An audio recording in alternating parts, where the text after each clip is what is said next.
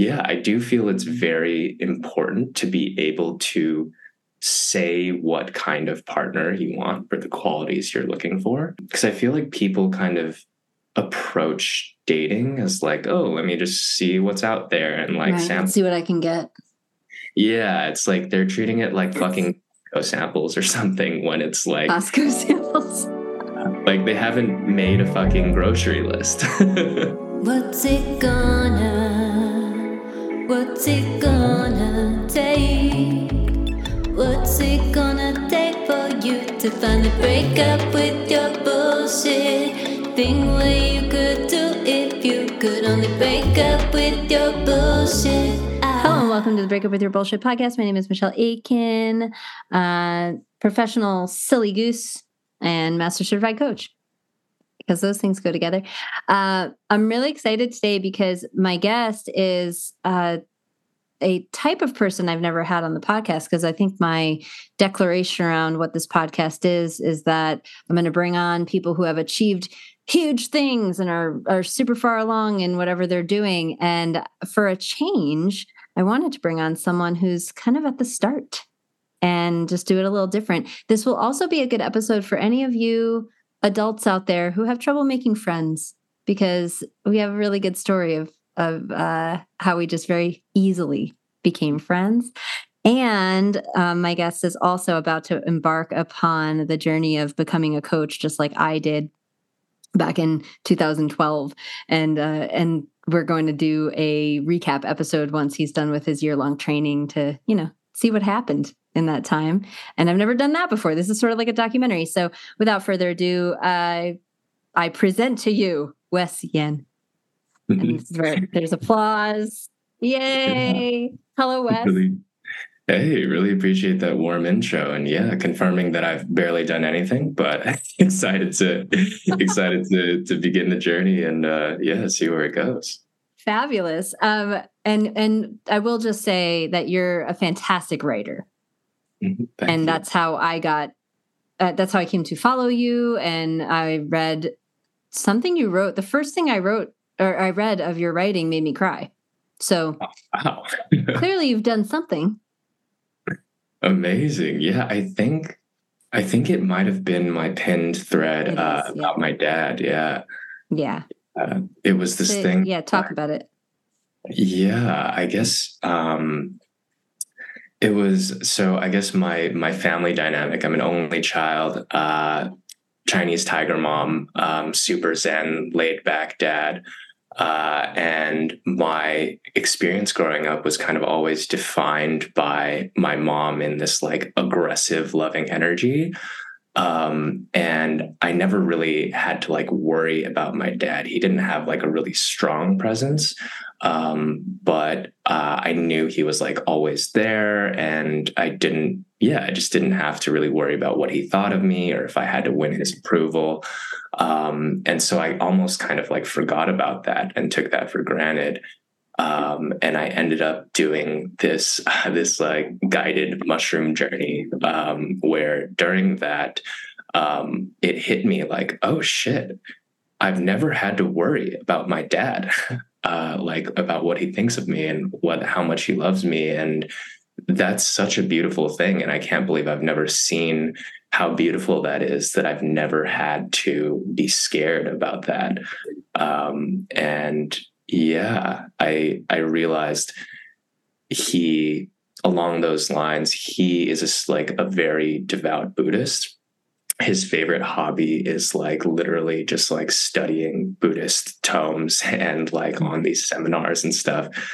Um, and he never actually taught me like actively taught me his religion and one day I asked him, like, oh, how come you never, you're so into this, but like you never um, actually like got me into it? And he was just like, well, I just wanted you to decide for yourself and figure it out for yourself. Mm-hmm. Um, and I realized that was like the most Buddhist possible thing he could do was to totally, just, right? like, yeah, just kind of let it happen and let go. And I imagine because he did that, like I have a lot I, I feel like Buddhism naturally really resonates with me because I was kind of implicitly raised with those principles and I wasn't, yeah, it wasn't like shoved down my throat with rituals or anything. Not that, not that I know many Buddhist people. Yeah, it's not really a, a shove down your throat type of. I, I've done some classes. I did classes for a few years at a Buddhist center in New York. And yeah, that's funny. The idea of it being shoved down your throat is pretty funny. yeah. I've had a lot of traumatized Catholic friends. Um, Same here. Hello. yeah. But yeah, it was like just this recognition of like, oh man, like I've spent 26 years or so like not fully appreciating my dad. And now I have the opportunity to do that before he's gone. And yeah, very, very beautiful thing. I think that's what made me cry yeah. I, I just uh I love when I go to someone's page and the pinned tweet is like just really potent. You know, and it's an instant follow and a duh. And I remember thinking, how come this guy only has a few hundred followers? What? like everything you post, in my opinion, is fire. You know, like there's just a very clear channeling of whatever you're experiencing going out. And um, I'm excited to see even how that changes over the next year. Yeah, yeah, thanks so much. And yeah, same to you. I feel like, and I remember telling you early on of like, yeah, I'm like, I don't get a ton of engagement normally, but I see you hyping me up, and I'm like, at least, at least Michelle is, uh, is here, and I I love Michelle, and so if she likes it, then that is an amazing validation. um, I'm so glad to be that person because I think we all need like a few of those people who, if they like it, then we're like, okay, I'm good, and we yeah. can stop checking the likes and thinking about the engagement. Uh, yeah, I have I have a few avatars in mind when it when they pop up. I'm like, oh, okay. it's a good it's a good one. It's a good one. It's being seen. I can not think about it. But will you talk about how we came to be friends? Yeah, I don't even know like exactly what it was. I just remember like um like you followed me um and then I saw your profile and I was like, "Oh, she's like so cool and funny." um, ended up following you and just replying back and forth. Uh, and then I DM'd you something like, "Hey, I think you're like super cool and insightful, and like want to meet you at some point uh, over like FaceTime." And um, you were like, "Yes, same. let's let's definitely do it." Uh, I remember actually like I had this like weird this weird insecurity in the back of my mind, like knowing like that you were an executive coach or a leadership coach. I was like, hmm, I wonder if she's like this is a weird way of like like trying to get me to become her client and like injecting that into my mind. Yeah, clearly like not the case because it was never like something you like pushed on me until I brought it up. So yeah. Yeah. And the last five minutes of our 90 minute call. Yeah. well, and the and the reason like thanks for saying that because um I, now I wonder how many times people avoid me because they think that might be the case, you know? Uh because in my experience being pursued about coaching doesn't work. Yeah. And I've grappled with that a lot over the years, especially because um, the way that I got into it was that a coach pursued me, but I happened to be already pursuing. Mm. And I hmm. find that I was literally Googling coach training programs when she reached out, and she just happened to be a fan of my comedy and thought yeah. that I would make a good coach. And so reached out to ask me if I'd ever thought about it before.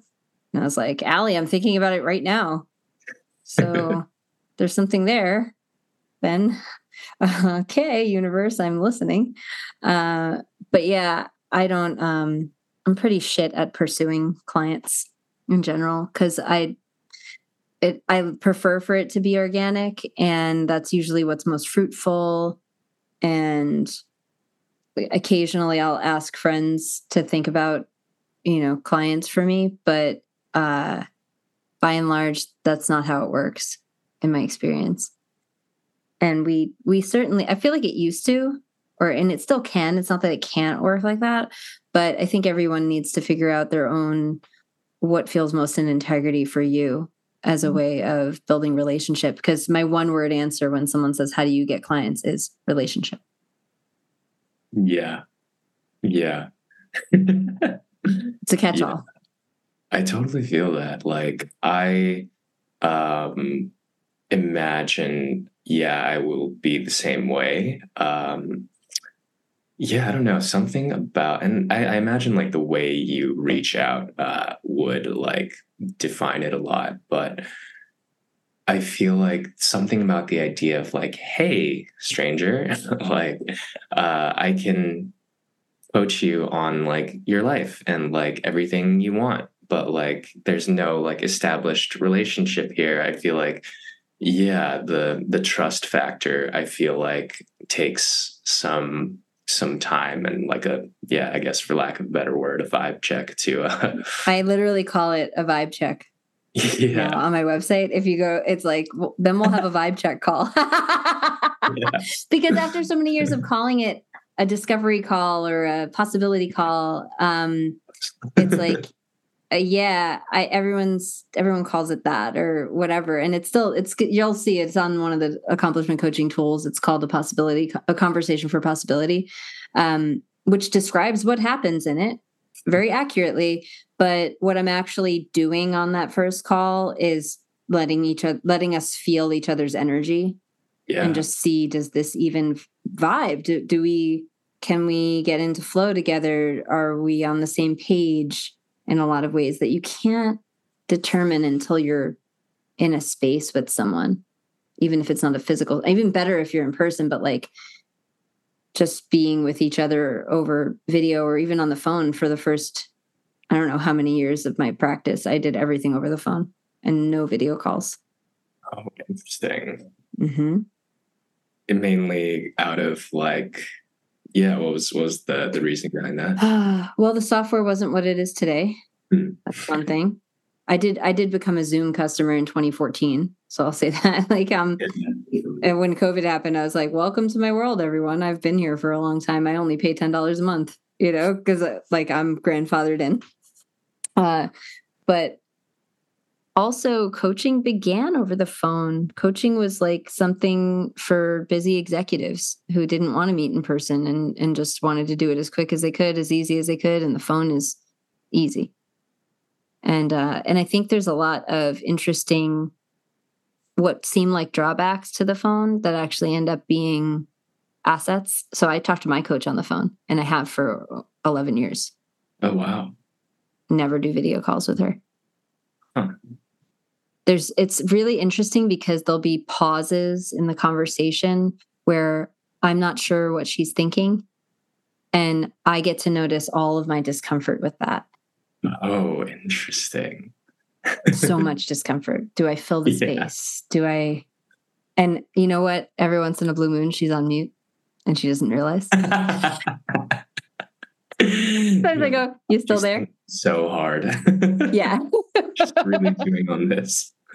But it's caused me it's caused a lot for me uh, and i did it very intentionally because it i like to lean into what's uncomfortable for me and i just noticed how uncomfortable the phone was and that i wanted to explore that discomfort and get past it and uh, not need the video.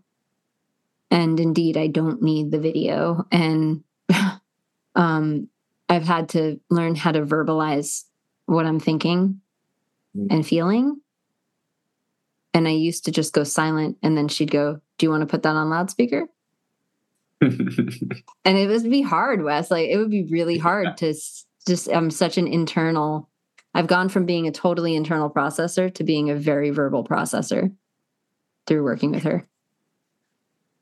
yeah that's funny because yeah i feel like that's the main thing when i'm on the phone versus on video i'm like it's exactly that it's like i don't know what they're thinking i feel some discomfort with that i would like more visual information to Mhm. like yeah i guess on both ends to kind of be able to communicate but that's that sounds very like you to put a constraint on yourself on purpose to lean Mhm. into the discomfort It's my shit.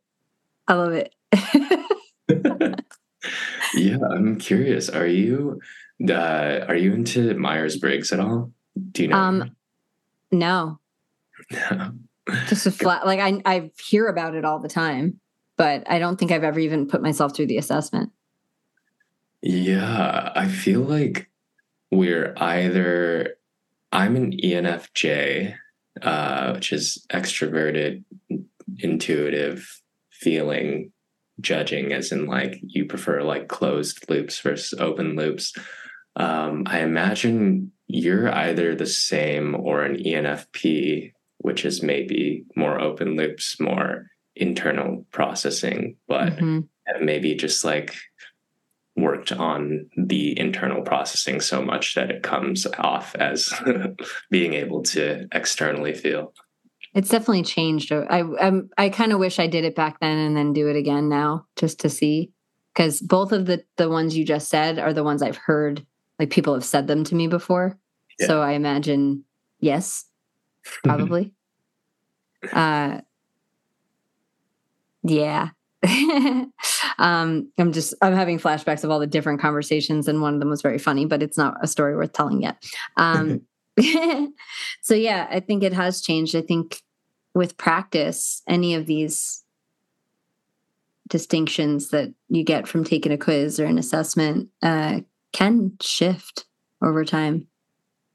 Yeah, definitely. And I feel like it's interesting the way everyone relates to it um, because some people are like, this is my whole model for like viewing the world.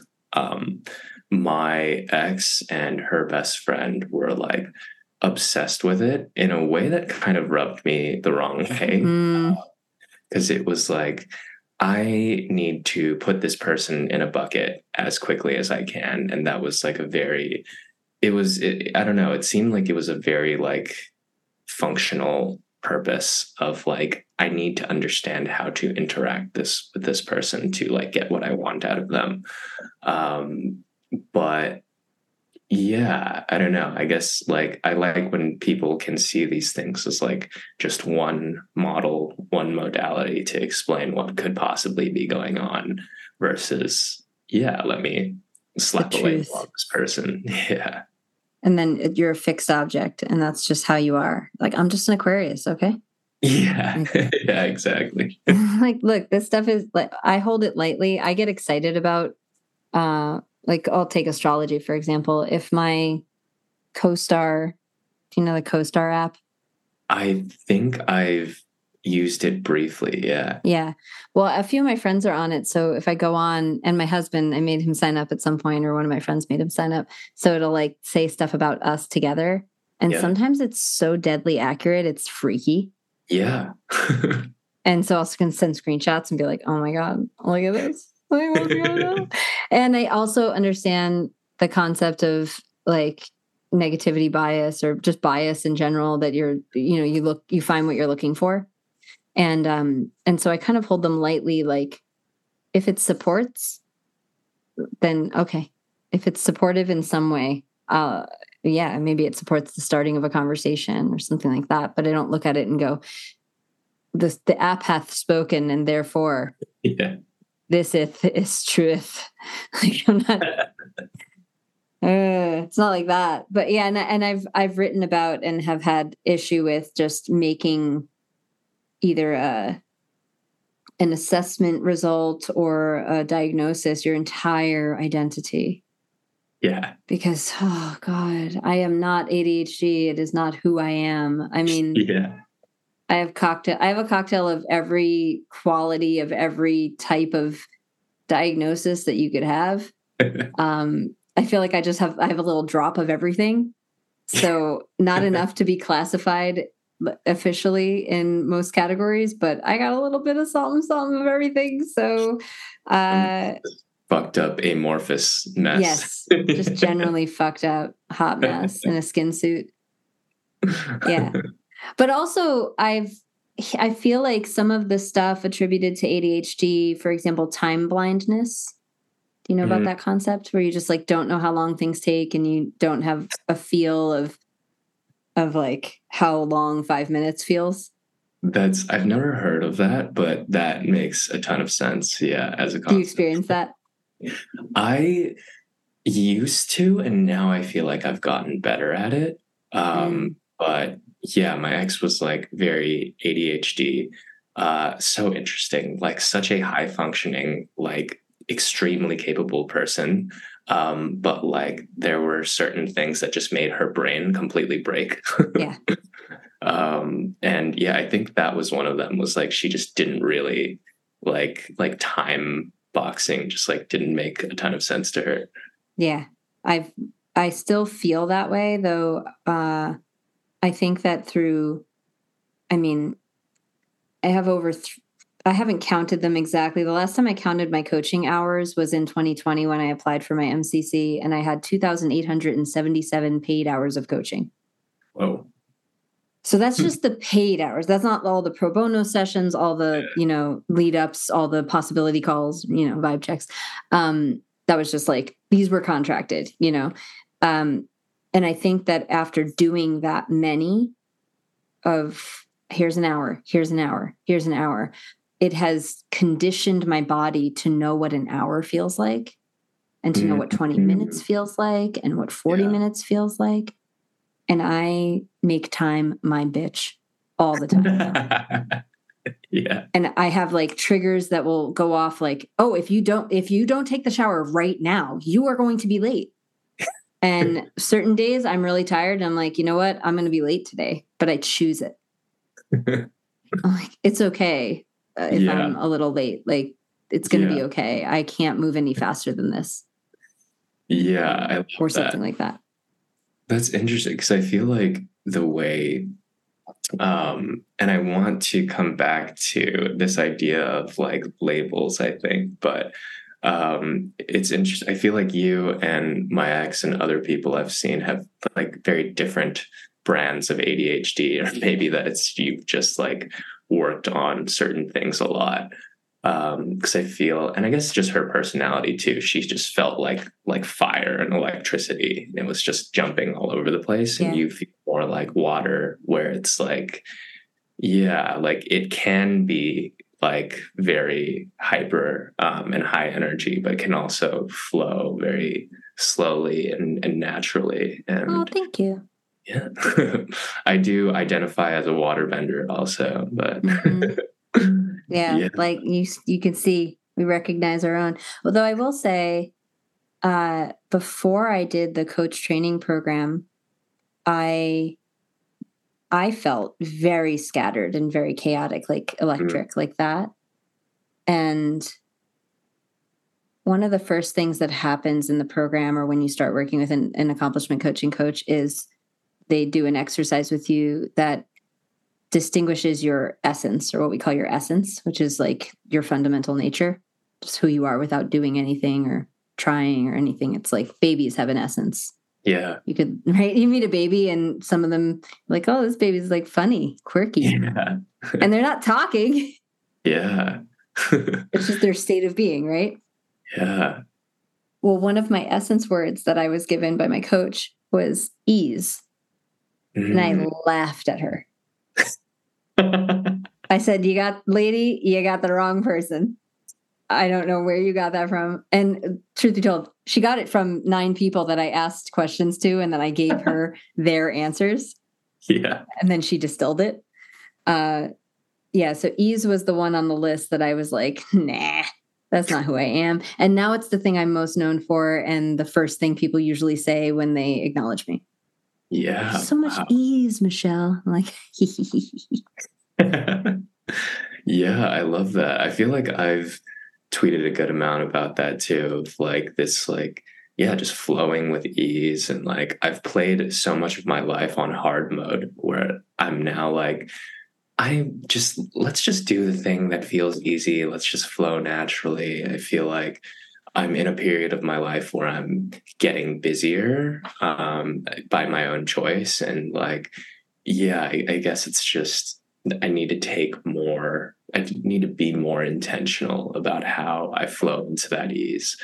Um, but yeah, I I was clinging on to this this thought as we were talking about labels that um, just making something your identity, I feel like it's such an alluring thing to be able to find a religion or a personality type or an astrology birth chart and be like, this is me. This is why everything is the way it is. This is why I am exactly the way I am. And yeah, I guess I wish more people would be more comfortable in that liminal space of like mm-hmm. not reaching out and clutching to the first thing that feels like it could be their identity and kind of this backwards way of like explaining everything through that lens versus like I don't maybe even entirely know who I am. Like I'm gonna and, be and hold that loosely. Yeah, like I these are like the values I currently have and the way I currently understand them. And five, ten years from now, that might be completely different. Mm-hmm. Um, maybe that's just more my personality, but I feel I feel like vastly different uh, from year to year. And mm-hmm. um, yeah, I guess I've also spent a lot of time trying to cling to identities, and that shit just does not. yeah, no. It is not a scalable solution. It just breaks at some point. And agree. Yeah, gotta embrace the uh, the natural flow of things, I guess. Well, my favorite artists out there are people who are willing to change their vibe. Yeah, and I'm just even just thinking like Ed Sheeran, he's changed things, and I don't. Uh, I haven't really given the recent music a chance.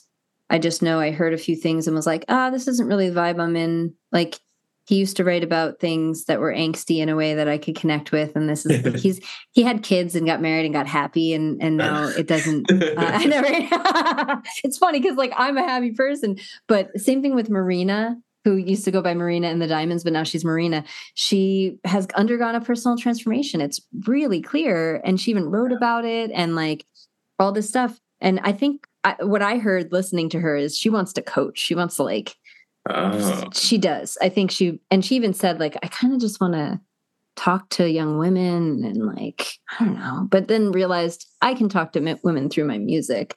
And yeah. she went from doing one of her albums is called, um, oh shit, where's my brain with this? well, is it called Electra Heart? I have to look it up now because she essentially creates a persona and then writes the album from the perspective of that persona. I like that. Right? Just just yeah. give you freedom to like, oh yeah, it is called Electra Heart. Her one of them is called The Family Jewels, and the the next one after that was called Electra Heart, and that's her like little alter ego character. And there's a song on there called How to Be a Heartbreaker, and there's another one. Uh, I think it's on this album called Home Wrecker. Yeah, Home Wrecker. and it's like I'm a home wrecker. You would like her shit actually, um, if you don't already know it. But yeah, I love that, and the stuff she's doing now is wonderful. It's just like it went from really delving into the shadow, which I like in music, to just being fucking happy. And and oh and a little political and a little like activisty and and stuff like that where i'm like i'm just not as interested in this that's all. I do mm like happy music. I do and i write it too so that's the other thing oh we should talk about music just in general.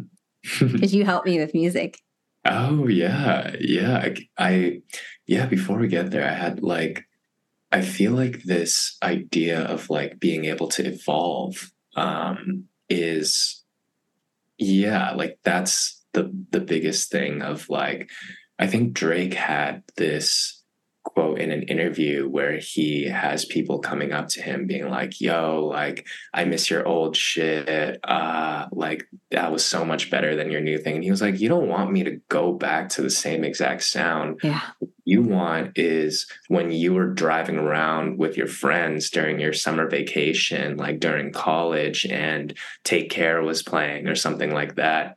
Um, you just want that feeling back.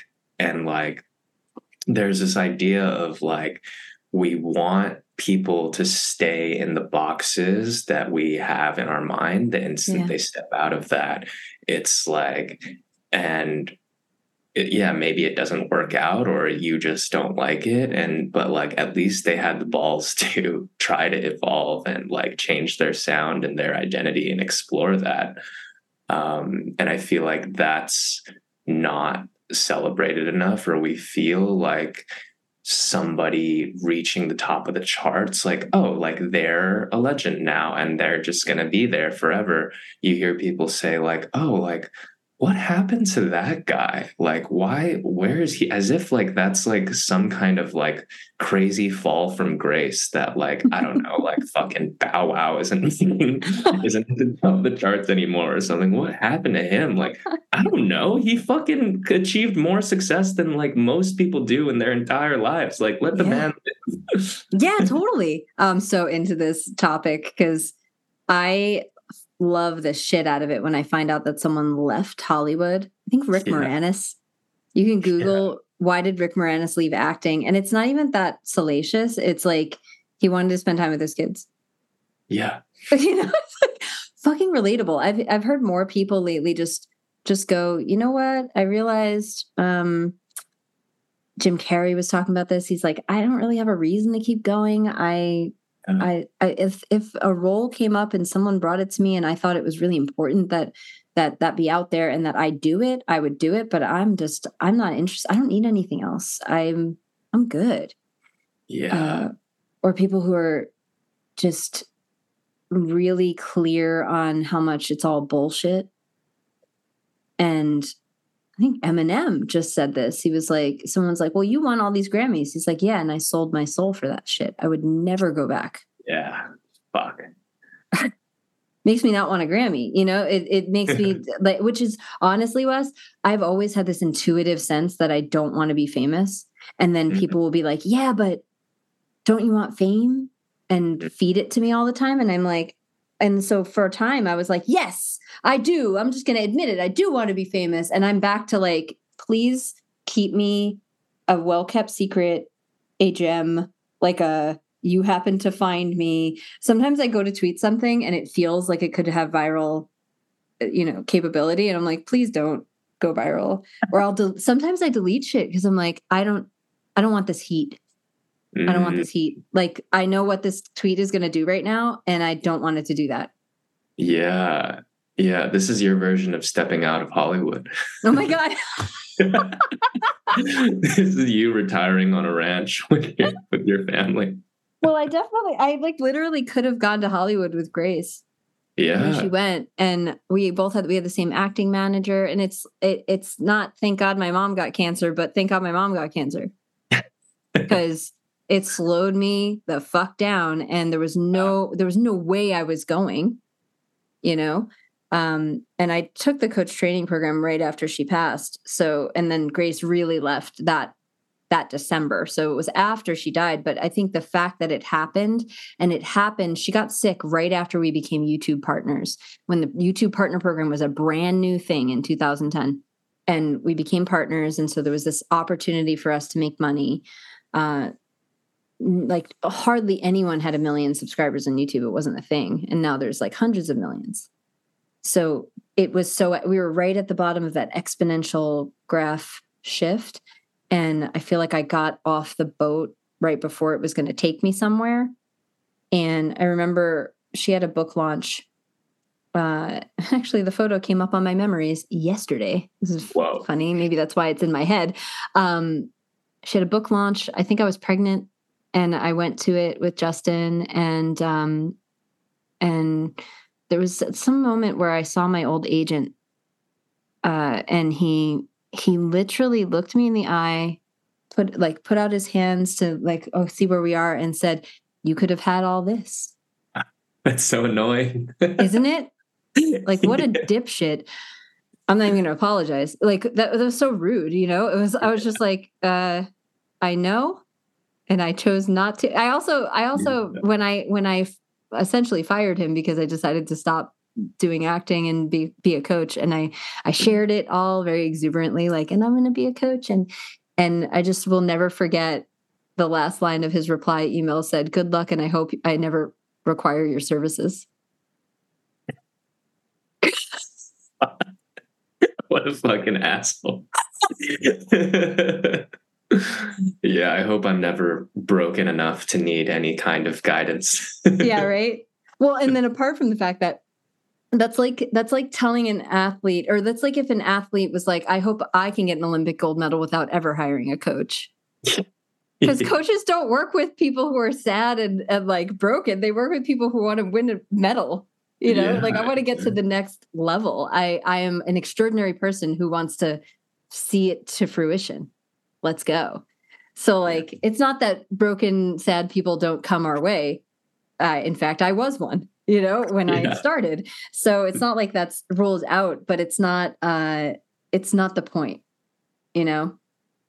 Yeah. Yeah definitely. And i i feel like just thinking of how your mom getting sick ended up being this blessing in disguise in so many ways because yeah like you very well could have become famous like if you had gone down that path and and yeah as eminem said so sold your soul for it um but yeah i feel like there's every single like huge positive paradigm shift in my life was caused by tragedy mm-hmm. um, like the biggest I think the biggest shift happened when I had this three month period where uh, my grandma passed away. My mom was like going blind in one eye at the time and needed surgery for it. My cat had to go to the emergency room for these complications. And yeah, it, it was really just mortality like smacking me in the face and being like, yo, you have no idea how much time you have here. You better fucking make the most of it and have some perspective and stop bitching about whatever it is you bitch about on a normal basis. And yeah, I feel like that really set me down the path of like, yeah, I guess just being very intentional and um, about the way I live and what I do and understanding that I didn't want to be just like a, a corporate strategy analyst for the rest mm-hmm. of my mm-hmm. life. Like, I guess that was my version of almost selling my soul. Not that yeah. that's like a bad, it that, that that's like an unethical thing to do or anything. Um, but for you though, yeah for me it just wasn't right. Like i i definitely was just kind of swimming upstream against like the natural flow of my identity because of what i thought i should do what like yeah it was like this job that like all of the kids coming out of my college uh, and my like consulting like business frat group um, this was this job that like all these kids would like cream themselves over and like yeah it just i got it. And i i guess so many times you need to get exactly what you want to realize like oh, oh this yeah. wasn't actually it. Almost always uh, on that i I had a year a few years ago where I tripled my income. Wow. I shot for double and I tripled it. And wow. then this is there's some book called 10x is better than 2x or something like that and I agree with this now because and I'll explain why but that killed me. It just yeah. killed me. Like I I ended up grinding so hard and I remember I I hired a great um, marketing gal and we worked together for a while and I paid her a lot of money and it was all worth it and it was really cool. We created Break Up With Your Bullshit together and she was just such a she was such a little fireball and it was so fun to collaborate. And and I reached my goal with her and then she said, "All right, what's next?" And I wanted to say nothing, leave me alone. uh I want to live now. And yeah. instead I created a bunch of goals and like kept going with her and that was a mistake. Mm not because of her, just because I was I was good. I was happy with what I had created. And I was scared that I'd lose momentum if I didn't rehire her. And and then I got a bunch of additional corporate work and a bunch of family stuff started happening at the same time. Mm. My body shut down. Uh, for the first time in my life, I had an irregular period, and I the the the jury's out on whether it was a miscarriage. Like the doctors couldn't tell me. Oh. They couldn't tell. I, I literally was like, "Did I have a miscarriage?" And the doctor went, and you can't see this because you're not watching on video, but that was a shrug. He fucking shrugged at me. Like I remember going like, "This is a TV show. This is like a movie right now. This is so utterly ridiculous that I feel like I'm in a fucking movie." I'm in Scrubs right now. Yeah. yes. So uh don't know. It might have happened. I I had a hard time processing that. Talk about complex grief. Um but it got it became really clear to me that my life was completely unmanageable and I just needed to stop. And so for all of 2022, I just stopped. I stopped building a business. I got I went offline completely. I stopped making any content after since 2006 I was making content. From 2006 until the end of 2021, I was straight talking to an audience, making content, being an internet person. And then I just I took an entire year to just not, Yeah. which was very necessary. yeah. That's huge. It was a good year, but I'll tell you, I missed the interaction with people. Yeah. I went and interacted in real life. I found coffee shops. There's all these places around here where everyone knows me and I can just walk it back into the back room or whatever, uh, which is lovely. And I'm like family. And I'm glad I've created that and I'll keep doing it. And I definitely get a lot of juice out of going somewhere in person and just being around humans. But I missed like like meeting people like you or like Rob Hardy and and all the all these people in our Twitter crew. Uh, by the way, I'm not calling it X ever, just Twitter. Maybe I'll break down one day, but for now, I can't. I can't context Yeah. switch. It's Twitter. It's I'm with you. That's how I feel about uh Staples Center and the Lakers where the Lakers play. And now they uh-huh. rebranded it to crypto.com, the crypto Ew. marina or whatever. And I I- I'm just not gonna do that. It's Sorry, but that's horrid. yeah, it is. What a bad move. Gross. no. but yeah, like um I definitely feel you on like this uh I I'm very early in this like connecting on the internet phase. Um yeah. and I feel like now I'm like I guess it's cuz I worked up like the bravery and the skill to just be open and vulnerable on the internet and like not have this like rejection sensitivity. Um but it sounds like you like went so hard that you like had to bring it back in the opposite direction. Yeah. um which yeah i'm sure was a very a very valuable experience. And like i guess i'm sure now you like you are very intentional about like not getting to that point where you have to just yeah just fuck well, some of what's hard now, I I think when I first got back on social media, I would notice that I've gotten sucked in and then take a few days off or take a week off. And Mhm. I'll still I'll probably still do that every once. So I think it's just good to notice when your soul is being sucked out of your face into a phone screen and you probably should fucking walk away because it doesn't matter if you miss things. I didn't even look at news, Wes, for an entire year. yeah I consumed nothing other than like, you know, watching a few TV shows with my husband or movies and playing some video games, but I wasn't consuming information from anywhere. And um and it was so lovely to just not and to and I would find out what's going on in the world from my husband and from my clients. Like my client Yeah. would get on and be like, "Oh, so you know the shooting." And I'd be like, "What shooting?" and then the client tells me, and then I know. You know, like we I just you find out from people the old-fashioned way. you know? yeah um but uh, but really what was big about it was the not creating content part Mm, everything was content content content opportunities for content. Wow. Yeah like did you feel like you were you were living with the intention of creating content at that time? Yeah. Wow. It's pretty it gets pretty baked in when you do this.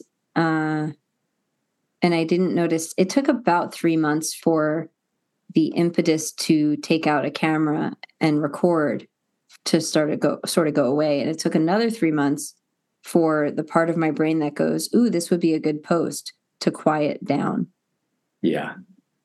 Yeah. I And, uh, yeah. Oh yeah, sorry, go ahead.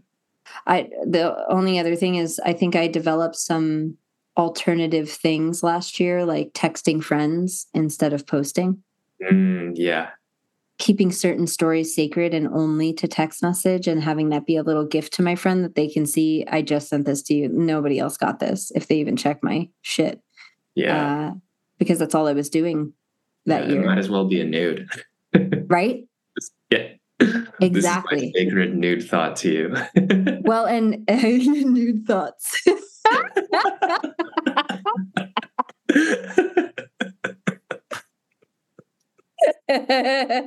this is my sacred nude thought to you. Please text me that every day. Just like, here's my sacred nude thought to you. And then you don't get to tweet it and we don't screenshot it and it doesn't go anywhere. Just between us. That's so good. But yeah, I recommend breaks for the diversification. Yeah, definitely. I feel like I'm I find myself doing this too. Like I feel like even even before I was sharing a lot on Twitter, but especially now, it's like I find that I'm in a moment and I'm not even living in the moment. I'm living in the story that I'm going to tell later. Yes, that. Yeah. It's like I'm like I'm like trying to hold on to the details and like piece it all together. Um, and then I and I realize like, oh, I'm not even like here right now. I'm like in this like idea that I want to communicate with pe- to people or like this identity that I want them to associate with me through this story or this like creation or opportunity or whatever. Yeah, it's such a it's such a weird place to be. It is, and it's both a skill and can be a hindrance to presence, but it's kind of part of being a creator. You're being an artist, you're always sort of thinking about your art, you know, and if your art is writing and posting, then you are going to think about it all the time. I, I don't, I think I had demonized it at first, like, oh, that was such a bad way to be, but it's actually a fucking skill that I have had clients who can't do it. And I'm like, come on, just make some content. What's wrong with you? In my head, not to them, you know, but like, because my default is I just know how to do that. So that just seems like when my daughter can't draw a star. I'm like, what? It's so easy. Come on. uh, that impatience. But as you were saying that, it made me remember a time I went on a field trip or I went on a trip to New York City. I was with my mom walking down the street. I very viscerally remember just holding her hand, walking down the street, and thinking, I can't wait till the next time we get to come here. Mm, yeah. And then, even, and that little body, however old I was, I went, why am I thinking about the next time when I'm here right now? Yeah. Huh. That's weird. And I, I noticed I always would do it. I would be at the theme park thinking, oh, I can't wait till the next time we get to come ride roller coasters. But I'm on the roller coaster right now. I enjoy right now. What's going on? And I, I feel like that's maybe just a way we're wired. Yeah, it's so weird. It's like, oh, I want more. I want more of this. Like Mhm. pressing this dopamine button. Um, but yeah, I guess it's funny because um, on living in the story, I guess maybe that was like an a- adaptation I like uh, had figured out because I actually in high school I was known for being a terrible storyteller. like, Oh, really? it was yeah, it was fucking bad. Like my whole my whole volleyball team would like I'd tell a story and like even the coach who was like hilarious, uh he was just one of those like funny um like hard hardo coaches. Um he would just clown me and just be like, that was a great fucking story. God damn. I'm getting ethered out here. I have to learn how to actually tell a good story. Um, and yeah, I guess it worked because now people are like, "Oh, you're such a natural storyteller." And I'm Well, you like, got to suck at it at first, right? "Yeah, I got to be pretty okay first, and then Yeah. Shout out to Pretty Okay Pat for that uh, concept. I'll put his link in the show notes. He's got such cute art.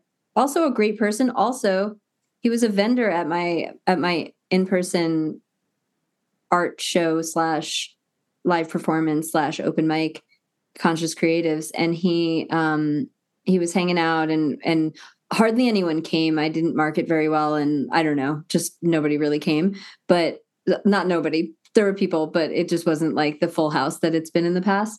And yet he sold so much art. I think I said to him, I was like, you can come back at a future one. He's like, Michelle, I'm doing great over here. I was like, oh, right. Because we had strangers off the street just wander in and then want his stuff because it was so cute.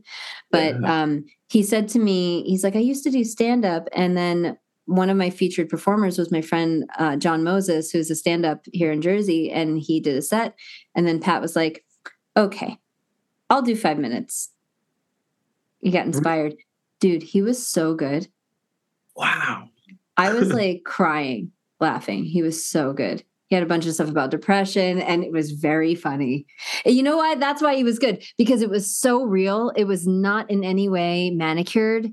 And he was Yeah. just try he was like, Well, here's some stuff I got. And he was like, So one time I wanted to kill myself. And and then we're like, we're just like in the story with him and he's holding it with such reverence, but but lightness at the same time.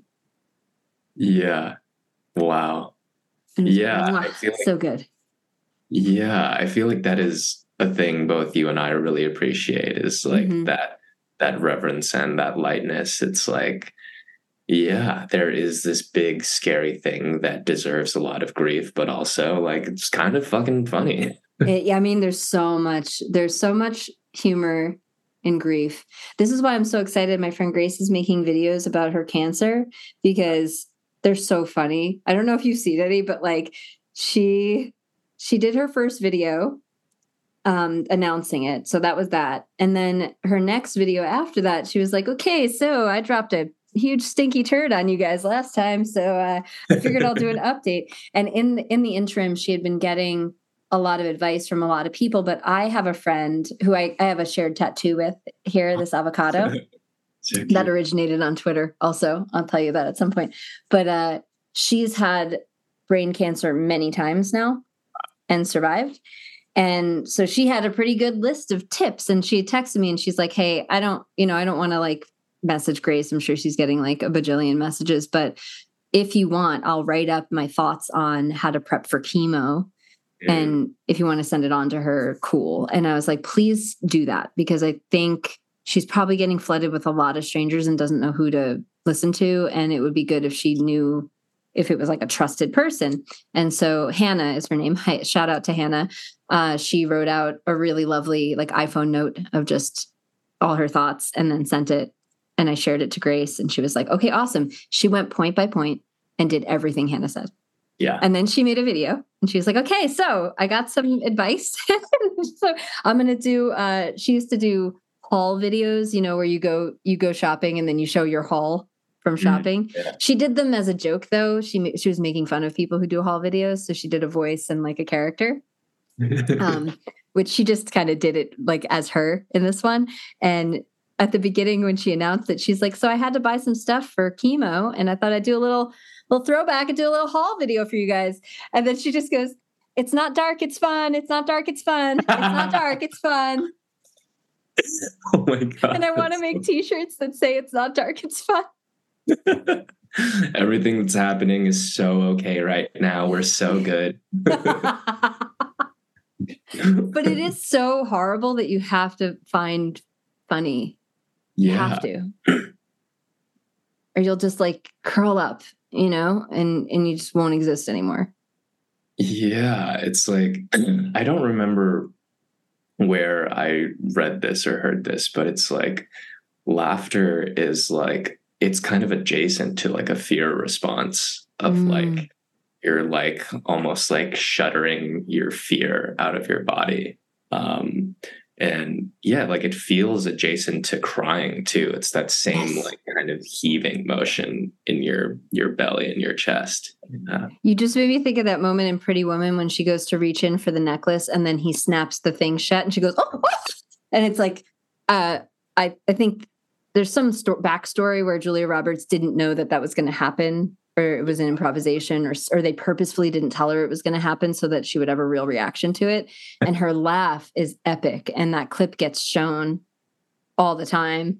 And it's like, yeah, that that's like a like, oh, oh, oh, oh. Just- you know so i think I, that's so interesting it totally is adjacent to all those other emotions Yeah, because it's like I guess what's funny is it's like it plays upon your expectations, right? It's like um it's like there's like this idea of like what is expected to come next and then Mhm. something funny like subverts that and it's like this thing of like whoa like i'm a little off balance like but i guess like not you don't feel unsafe like you feel fully able to like express and let out uh, what you're feeling and yeah on that note it reminds me because i of the your roller coaster thing because i um when I was a kid, I like for whatever reason like didn't want to scream on a roller coaster. Like I wanted to be like cool and like reserved.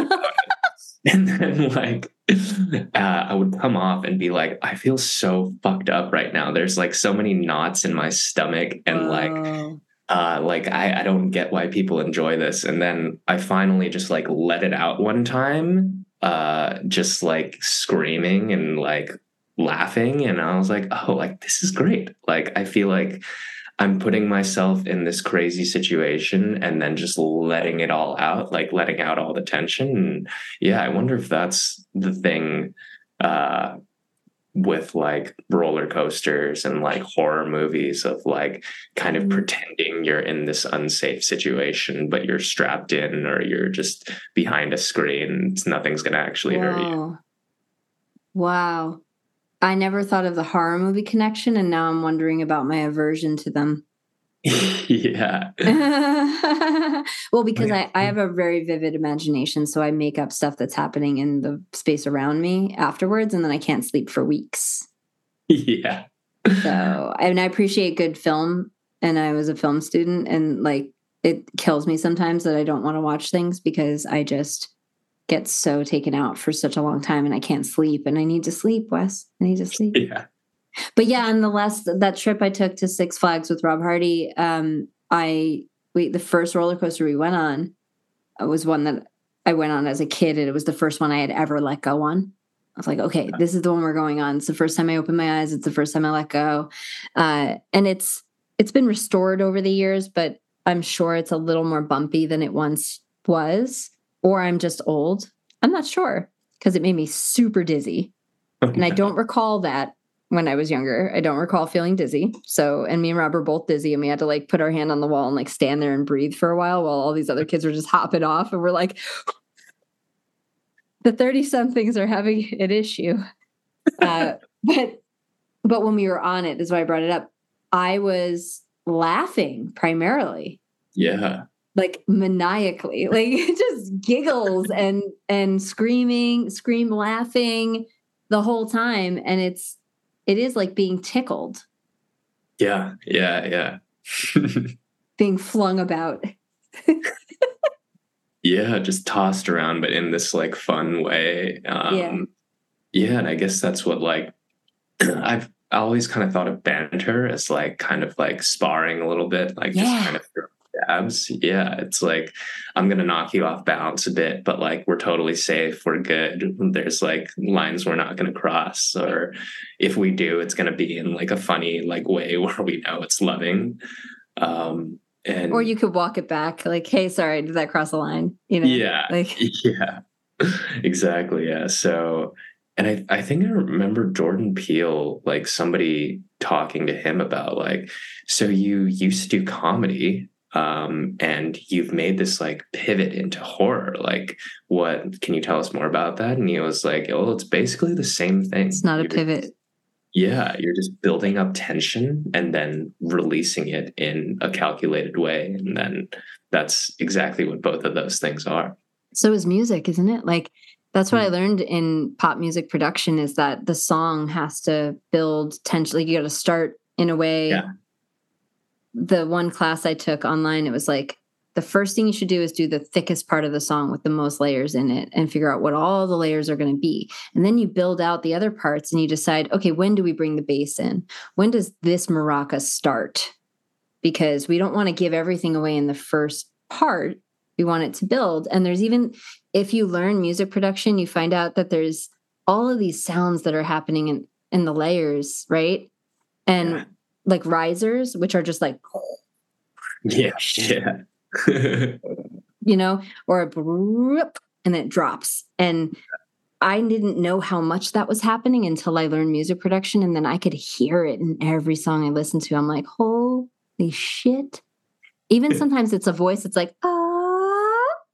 Yeah. And and then it goes away and it creates a physical reaction in the listener that makes them want to keep listening. Yeah. It's It like makes it fun. building up that energy. Yeah. Yeah. Yeah. I it's fun. I feel like it's most noticeable in EDM where it's I'm like sure. Yeah. they literally call it like a, a build and a drop. Yeah. um Wait for the drop. yeah like all of those things um I, I guess every song like follows that that idea. And like i saw this this tweet uh a while back that was like wait is everything just opening and closing loops? Like a joke is like the setup. You're opening it the punchline you're closing it. Um and yeah storytelling like engineering all of it is yeah just opening closing loops. And commanding the ability to do that. yeah. Yeah. I just my husband, um, Norm Macdonald was one of his favorite people Yeah. ever. And he showed me a classic joke of his, and I couldn't possibly re- recreate it, nor would I want to. It's about six minutes long. But Wow. that's the point is that it's a six minute long setup for a not crazy, perfect, amazing payoff, but it's more he is manhandling you by capturing your attention and forcing you to listen to the seemingly mundane story that he's telling and doing all these little offshoots and being totally committed to the whole thing. And then at the end, it's like a dad joke. And you laugh because the setup was so long and because the punchline was so mundane and because he just fucked you. yeah You're like, fuck you, Norm. You just fucked me. I liked it. I'm gonna send this to my friend. I'm gonna fuck my friend now. You know, like that's that's that's what comedy is. It's like you don't you don't even want to warn people after. You're like, you go have the same experience I just did. Here you go. it's like yeah he knows exactly what you're feeling of like where where is he going with this um i remember dave chappelle did a, a different thing where he was like he's like i'm so good at this shit i'm so good i'm gonna drop this exact punchline at the perfect time you won't even see it coming and then when he finally does it you're like god damn like he, It he happened. yeah It's sort of like if a guy was like, um, I'm gonna be the best you've ever had. yeah And I'm like, oh, okay. and then somehow creates a whole this has never happened to me. I want to be really clear. But I can imagine because I write erotica and I you know, I write romantic guys who are like really fucking suave. I could imagine creating an experience for someone where they don't see it coming and they don't see why that would be the case by the end of it. But I, and I was thinking about this when we were when we were kind of lining up. Okay, so being scared, being sad, being happy, joyful, excited, surprised, these are all the same thing. I would I would add charmed or Mm. swoon. Like yeah my experience in in banter with someone if they're very charming is that they could literally make me feel dizzy. Yeah. It's disorienting. Yeah. Very like the text comes in and it's like, whoa. Oh, what happened? what is happening to me right now? There's there's this uh interview with uh Jhené Aiko, um, who I to me is like the most gorgeous woman to ever grace this earth. Well, I'm going to Google her. Can you uh, tell me how to spell it? Yeah, J H E N E uh A I K O. Um Oh, yes. that's like yeah she's yeah amazing singer i love her music um and there's this red carpet interview where like, the interview she's just there like looking fucking gorgeous and like smiling um and he the interviewer is just he's just completely stumbling so he's like so uh uh um like you see his brain fucking breaking just being Yeah. in his presence. And yeah, I feel like if there's certain people I like I haven't come across often, but there's certain people where I'm like, I just don't feel like on balance in your presence. It's like a- Dude, wait, wait. I have the perfect example of this because it happened today. wow. And I told my husband about it. So this is like totally cool. But there was just like the most attractive man I've ever seen in my life in person. And I, I, I was, so I'm at the park. I go to the park every morning and I saw him for the first time like four days ago. And he, and he jogged by me and he's got his shirt off and he's got some tattoos and, um, and he just has like a perfect physique, like washboard abs, broad chest, like not too much muscle, not too like bodybuildery, but like, but not scrawny by any means. So like perfectly chiseled, literally everything, glistening in sweat, running through the park at sunrise. I Yeah. mean, what the fuck? Yeah. Most of the people at the park are old ladies and old men on bikes or walking. And I'm like the one of the whippersnappers who come to the park at 6 a.m. Uh, whippersnapper by comparison to like, you know, 80 year olds. Uh, and this dude ran by me and I couldn't even make eye contact, Wes. I, I just, I was like, he doesn't exist right now. so it's fine. It's fine. I, uh, I, this is, this is when you really know that like I, I was such a nerd and I was not like a popular girl. And sometimes people don't believe me. They're like, you're like a hot girl. I'm like, I was not a hot girl. I, I really, I just masquerade as one. I promise. And this is how you know is when I see like the popular guy, I'm like, I can't. I can't. And today it was even worse because I saw him in that same location, did not make eye contact, which was really awkward because he was kind of close to me and he was like stretching. And I'm like, I'm just coming over here to get a poop bag for my dog. I'm not going to look at. And then I ran into the forest with my dog. And we got out on the other side. I had planned this really well so that I would, whatever, it doesn't matter, take this very particular path. And I'm walking to my car and I see him in the distance coming in my direction. I'm like, did this motherfucker park right next to me? Is that there's like five people here? Yeah. Is this what's happening right now? And indeed, he he's not. He's in. It's even worse. He's uh, nose to nose with me. His car's right in front of mine, Oh and I'm God. getting my I'm getting my dog in, and he's like, you know, huffing and puffing and toweling himself. Again, just like, how quickly can I get in my car without looking at this man? I can't do it. I like pull out and blast Taylor Swift. I'm like, bye. I'm gonna see you every day. And I was so rude. I didn't even say good morning. I'm like, sorry, you are the sun, and I can't look directly at you.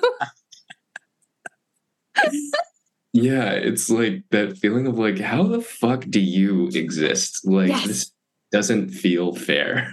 yes. I feel like the worst thing is like uh when you work together and like I had this um she was like a sales director or something and she was like so pretty had like an Australian accent and was like but also just like very uh very on it like very sharp and like Mhm. there were moments where I was just like, fuck, I'm sorry. I like in my head, I was like, I just don't even know exactly what you said just now. like, I'm not very able to focus right now. that is so adorable. I love it. Yeah, when the intellect combined with physical, you know, good looks, woof. very disorienting. Extremely so. Yes, yes, yes. Oh man, I didn't think we'd get on this topic in any way, or I would talk about that guy at the park. like, I was driving away, like Michelle, really? You can't like say good morning to a person. I was like, no, I might have smiled weird, or something would have something weird might have happened, and I couldn't because then Yeah, I'm going to see him every day. It's funny. I feel like I, I, I tweeted something about this last month or something. It was like this idea that like I feel like weirdly enough, most of us like when we're watching like Mean Girls or something like a movie like that, like we're like, oh yeah, like I identify with the misfits. Like I totally relate to like not fitting in. and there's like this weird story of like oh like i don't fit in i'm so different um, everybody else does but then like everybody else is also like oh i so relate to that feeling of not Right. fitting in yeah it's fucking it's such a strange like isolating thing that actually connects us all um, It does. yeah like i grew up chubby and nerdy and, and weird and not being able to tell good stories and i feel like that is like weirdly enough like i feel like is a probably a very important thing to my character today Mhm. um, because it was like this thing of growing up like where being kind is a survival tactic like Yeah. you don't got anything else going for you so you better at least be nice to people and care about them um and yeah i feel like that's there's certain people where you can tell it's like oh you've never had to be nice to anyone like you just get Mhm. what you want anyway and Yep. yeah, you can just be an asshole and that works for you. And well, fuck you and congrats, I guess. well, on that topic, I often tell people, or well, I'll have conversations with people about this because I've, um, I don't know, I don't have a list, but I've hooked up with a lot of guys in my life and a few women, um, though I was drunk. So I don't know. I don't, I've repressed my bisexuality for most of my life. So it only came out uh, when uh, inhibitions were totally lowered or it was socially acceptable or something. Um, but out of if I if I wrote it out and was like, okay, here's every guy I've ever hooked up with. There's a do you know how um on How I Met Your Mother he has a hot crazy scale? yeah. Well, I have, I need to make something yeah. I need to make something like that, but it basically it would show that the hotter you are, the worse in bed. Really? Wow. Yeah, the the more selfish, the least sensitive, the least able to Mm. find the clit. I mean, like do anything interesting, be a good kisser. Some of the hottest guys I've ever hooked up with were the worst kissers and the biggest nerds and the like the least um conventionally attractive people uh my, my husband I'll put him at the top of the list there because he was not not who I was looking for in any way. Um and he knows like we talk about this. It's just like oh yeah like most people would see us together and go really? But it's like well yes actually He's living um, the sitcom dream. he is he is like he read my erotica once and was like i feel like this one relationship that's not going well is describing us and i was like so are all the hot sex scenes and all of the good stuff it's all us yeah. all of it. And then he was okay with that. Once I told him that I was like, I base all my sex scenes on like you're the first guy that I had really great sex with in my entire life. I had like good sex, but I never had like amazing, an amazing experience. And um yeah, so yeah, he he calmed down a little after I told him that yes, indeed, the shitty relationship is definitely our worst times, and then everything else is our best times. I have only had four sexual partners, but the craziest one, best in bed, there's really? I Well, that's there's crazy and then there's attractive. So I'm talking about like the most attractive guys. yeah conventionally. like, so for her, I, I I think it's different for women. Yeah, Uh, okay. Go. like for her she was high on high hot high crazy um and but i feel like there's like this thing about crazy women where maybe they tie up a lot of their self-worth in like how well they can like Oh my please god, you're right. and yeah and like they're like this is everything and like there's like this like chaotic passion to it um and yeah and i feel like even just in general like in the relationship it's like this like fucking crazy roller coaster of like ups and downs of like oh i want to kill myself and then oh my god this is everything i ever needed Ah, yeah. need and like It's Yeah. erotic. it's yeah it's fucking crazy I can no longer do that. that was my first relationship and I, now I'm like I yeah I'm I'm good off of that. I need some stable maybe like you know someone who does therapy just like how's your relationship with your therapist? That's a first date question. Hmm. yeah, no, for me it, I think it's like if you're a super conventionally attractive guy and you have been since a young age, there's a lot there's a lot that just gets handed to you and that you don't have to work for and so you become lazy and selfish. Yeah. Yeah. It's and yeah i guess I, I, i'm getting this image in my head of like a like a, a sales frat bro um the like frat bro to sales rep pipeline where it's uh-huh, like i got it with you. like tall hot white dude um who's like just like always gotten by on charm and that's his thing. And yeah but I, I guess i don't know how well that falls into the paradigm of like not needing to be good at other things but i guess he's gotten by on charm physical or otherwise his whole life it seems so in my yeah. personal experience. I can only think of one super hot like model-esque guy that i hooked up with and he actually stopped us in the middle of it because he could tell i don't know that i was just in it for validation or like i was in i've some way felt beholden to like suck his dick or something. And he he just like stopped me wow. i was like let's just hang out. I was like okay. So it'll go out in the history books. That's just like okay. That uh, it was he wanted to be like more connected. I was just trying to fuck. So like i don't i don't think we ever went back around.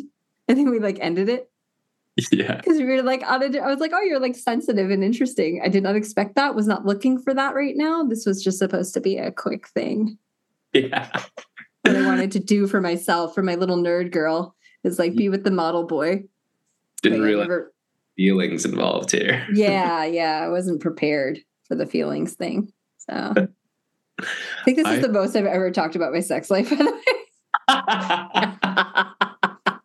Yeah, Maybe you have a niche, Wes. Maybe you have a niche. I guess so, yeah. I guess yeah, the breakup with your sexual uh sexual shame podcast or Ooh, I like it yeah, like tomorrow at the coach training program, they're gonna be like, "So what? Who do you want to coach? Who do you want to make a difference for?" well, I talked to Michelle Aiken yesterday, and we had a big difference in uh, discussing this. I have actually okay, so like I post breakup of like four years uh, that I went through a year and a half ago. Um, I then went on to have like the weirdest three encounters with women while I was single.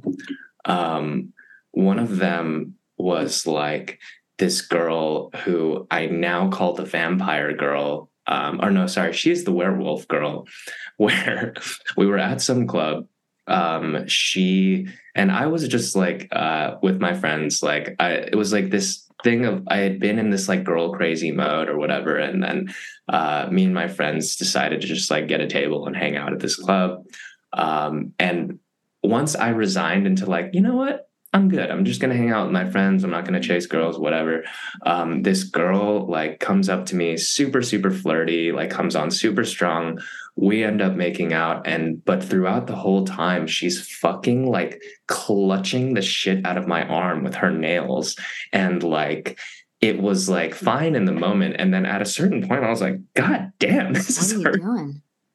it was like it left i actually still have a scar from it Shut i don't up. It, it's fucking it was oh insane. my god yeah. And like she, it was like this weird thing of like, I don't know, I feel like she had this weird like power dynamic fantasy thing. Um, and then, yeah, so that was the werewolf girl. She like clawed the shit out of my arm. Um, the next girl was the vampire girl who was fucking like, she was like clearly like super insecure like her friends around her at the time like were just not the most supportive um clearly like was using me to get some kind of like validation from her or some kind of validation for her self-worth and i actually like yeah she was biting the shit out of my neck and my lips i was wow. like God damn, why is everyone I'm meeting fucking assaulting me? like I'm like at a certain the first time I'm like that was weird. The second time I'm like it's me. This is this is fucking I'm putting something out there. I'm the common denominator here. Yeah. I actually stopped her in the middle too to be like I think I literally said something like hey like you don't need to tie your self-worth to the validation I'm giving you like you're already enough she was just like, mm, okay. oh yeah, not really. Mm-hmm. I, really want to tie my self worth to uh, what you're saying. Don't yeah. mess up my game. Yeah, and then the third girl was more energy vampire, just extremely chaotic. Um, mm-hmm. on me, kissing me, and then kissing my friend in front of me, and I was like, "What the fuck is this tornado I've gotten yeah. myself?" And yeah, like after those three experiences, I was like, I'm good. I don't need to be validated for my attractiveness anymore. I don't need to be assaulted by some random girl with daddy issues, I presume. Um, and yeah, like need to take my responsibility for whatever I was putting out into the world to attract that type of manic energy. nice. Nice. Yeah the key there is without blaming yourself, but just looking at it curiously. Like, what did I? How did yeah. I? How did that? How did I get here? Yeah. I feel like when people say take responsibility, they tend to think of it through the lens of it's my fault, and it's like, nah, nah, nah, nah, nah. Just, it's this is a this is an inquisitive opportunity to look at if I was creating my reality and I created this one, what did I do that for? Yeah, exactly. That's serving, you know because it's not it's like one frame is like you're trying you're looking for someone to blame uh, and the other of taking accountability is actually very empowering because it's like i oh like i did this or at least i like very much contributed to it or did something that allowed it to happen. Um, how can i examine that and like learn from that versus like this victim mentality of like, oh, these things are happening to me and yes. it just bad and I'm being buffeted around by my circumstances. Right. Yeah, that's a, it's a tenet of coaching. You'll learn uh, you'll learn what you already know there. I feel like there's probably going to be a lot of stuff that you're like, oh yeah, I've been dancing around that concept or I've written about that before or whatever because you're in the conversation already, which is why uh, it's a cool time. I, in my opinion, it's a cool time for you to jump into coach training. um, I feel like I should ask you something about that real before we finish. Like, since we're going to do this again a year from now, and you start tomorrow. Yeah, crazy. they go later today. yeah. Oh, wild. Um, so yeah. So uh, I guess what are your expectations of yourself over the next year? Yeah, like I explained it to the coaches I talked to, like tangibly. Um, it was something like be coaching like five clients in addition to my full time job if I can. Um, in general, like just invite more abundance into my life, whether that's uh, opportunities, people, uh, money. Um, have I just put out this this piece yesterday about having the audacity to shine and the audacity to mm-hmm. believe that what I want is valid um, and that I deserve it because it's coming from a good place. Um, so yeah, I guess just inviting more abundance into my life, being more in tune with what I want, feeling more more powerful to uh, to achieve whatever that is. I feel like I don't. Yeah, I naturally don't love putting like tangible goals on things, um, but yeah, I guess just this general theme of more more love more bravery more abundance Beautiful. I love that. Do you want to be in a relationship? Yeah, I think so. Um, yeah, I definitely do. I don't really have like a timeline on that. Um, Mhm. I'm like three months out of my last relationship, uh, and I feel like totally healed from that. I feel good, um, but I'm not necessarily like looking to jump into one um, Right. at this moment. But yeah, if romantic love makes its way into my life, I'm like, yeah, I'm definitely, I would definitely love to attract that.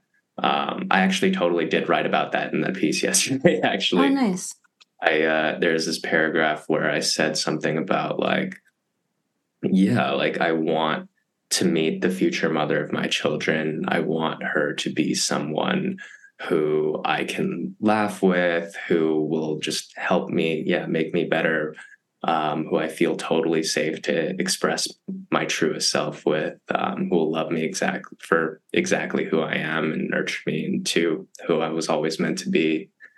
Um, and yeah, I do feel it's very important to be able to say what kind of partner you want for the qualities you're looking for. Because I feel like people kind of approach dating as like, oh, let me just see what's out there and like right. sample. See what I can get. Yeah, it's like they're treating it like fucking samples or something when it's like Costco samples. like they haven't made a fucking grocery list. Yeah. And and people go to the store like that. I mean, I have, I, and and it's not a good experience. yeah. If I You go anywhere with no intention, it's not a good experience. yeah. You go in hungry, you like eat a bunch of samples, you end up with just like a bunch of fucking corn dogs or something and nothing of actual sustenance. And then you get home and go, ah, shit, I needed eggs. Yeah. yeah. I realize. I do not want to do that with a person where I'm like, oh fuck, I needed emotional intelligence. Right, exactly. well, because coaching is all about empowered choice, and and that's that's mainly it. It's like figuring, getting new awarenesses because you don't know what you don't know, yeah. and most of it is stuff we don't know we don't know.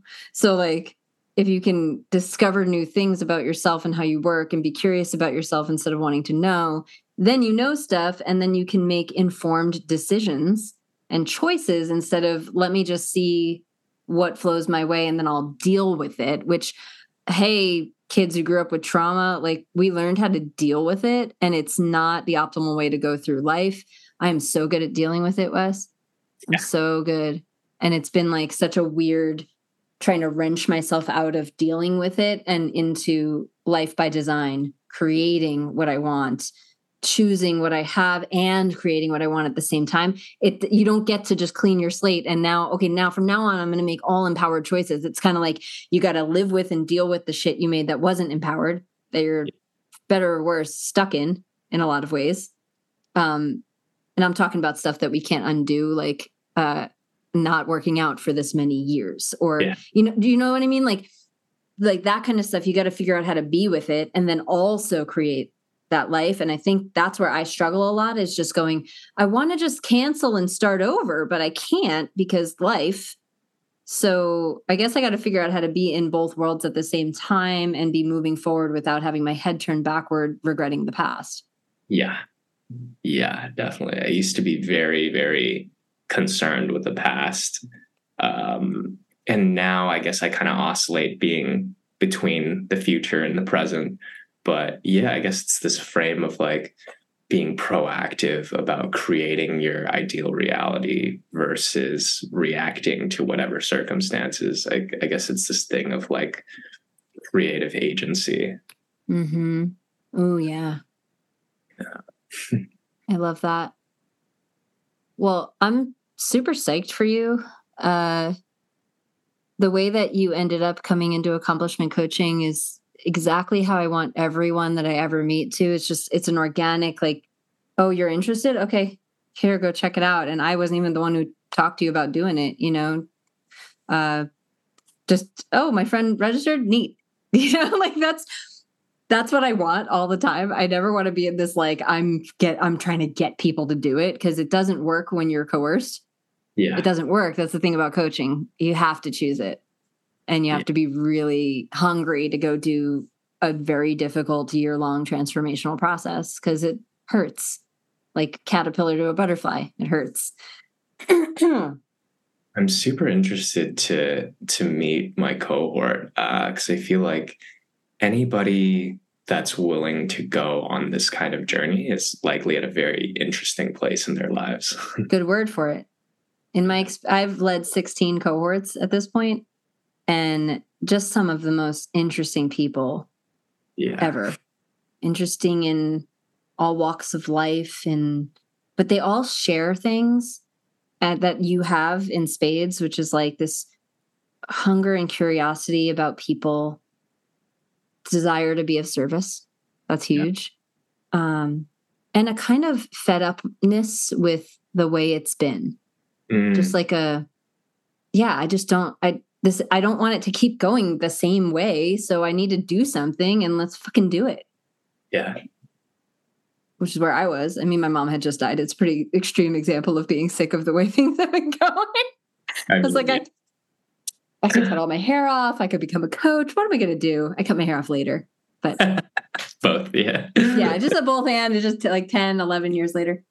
Uh, but yeah i'm psyched for uh, all that you're going all that you're going to gain from it but also all of the service you'll be in the world and i'd even go so far as to say i think you'll have thousands of twitter subscribers not hundreds just by virtue of like being exactly who you are and doing what you're currently doing and just keeping doing it yeah.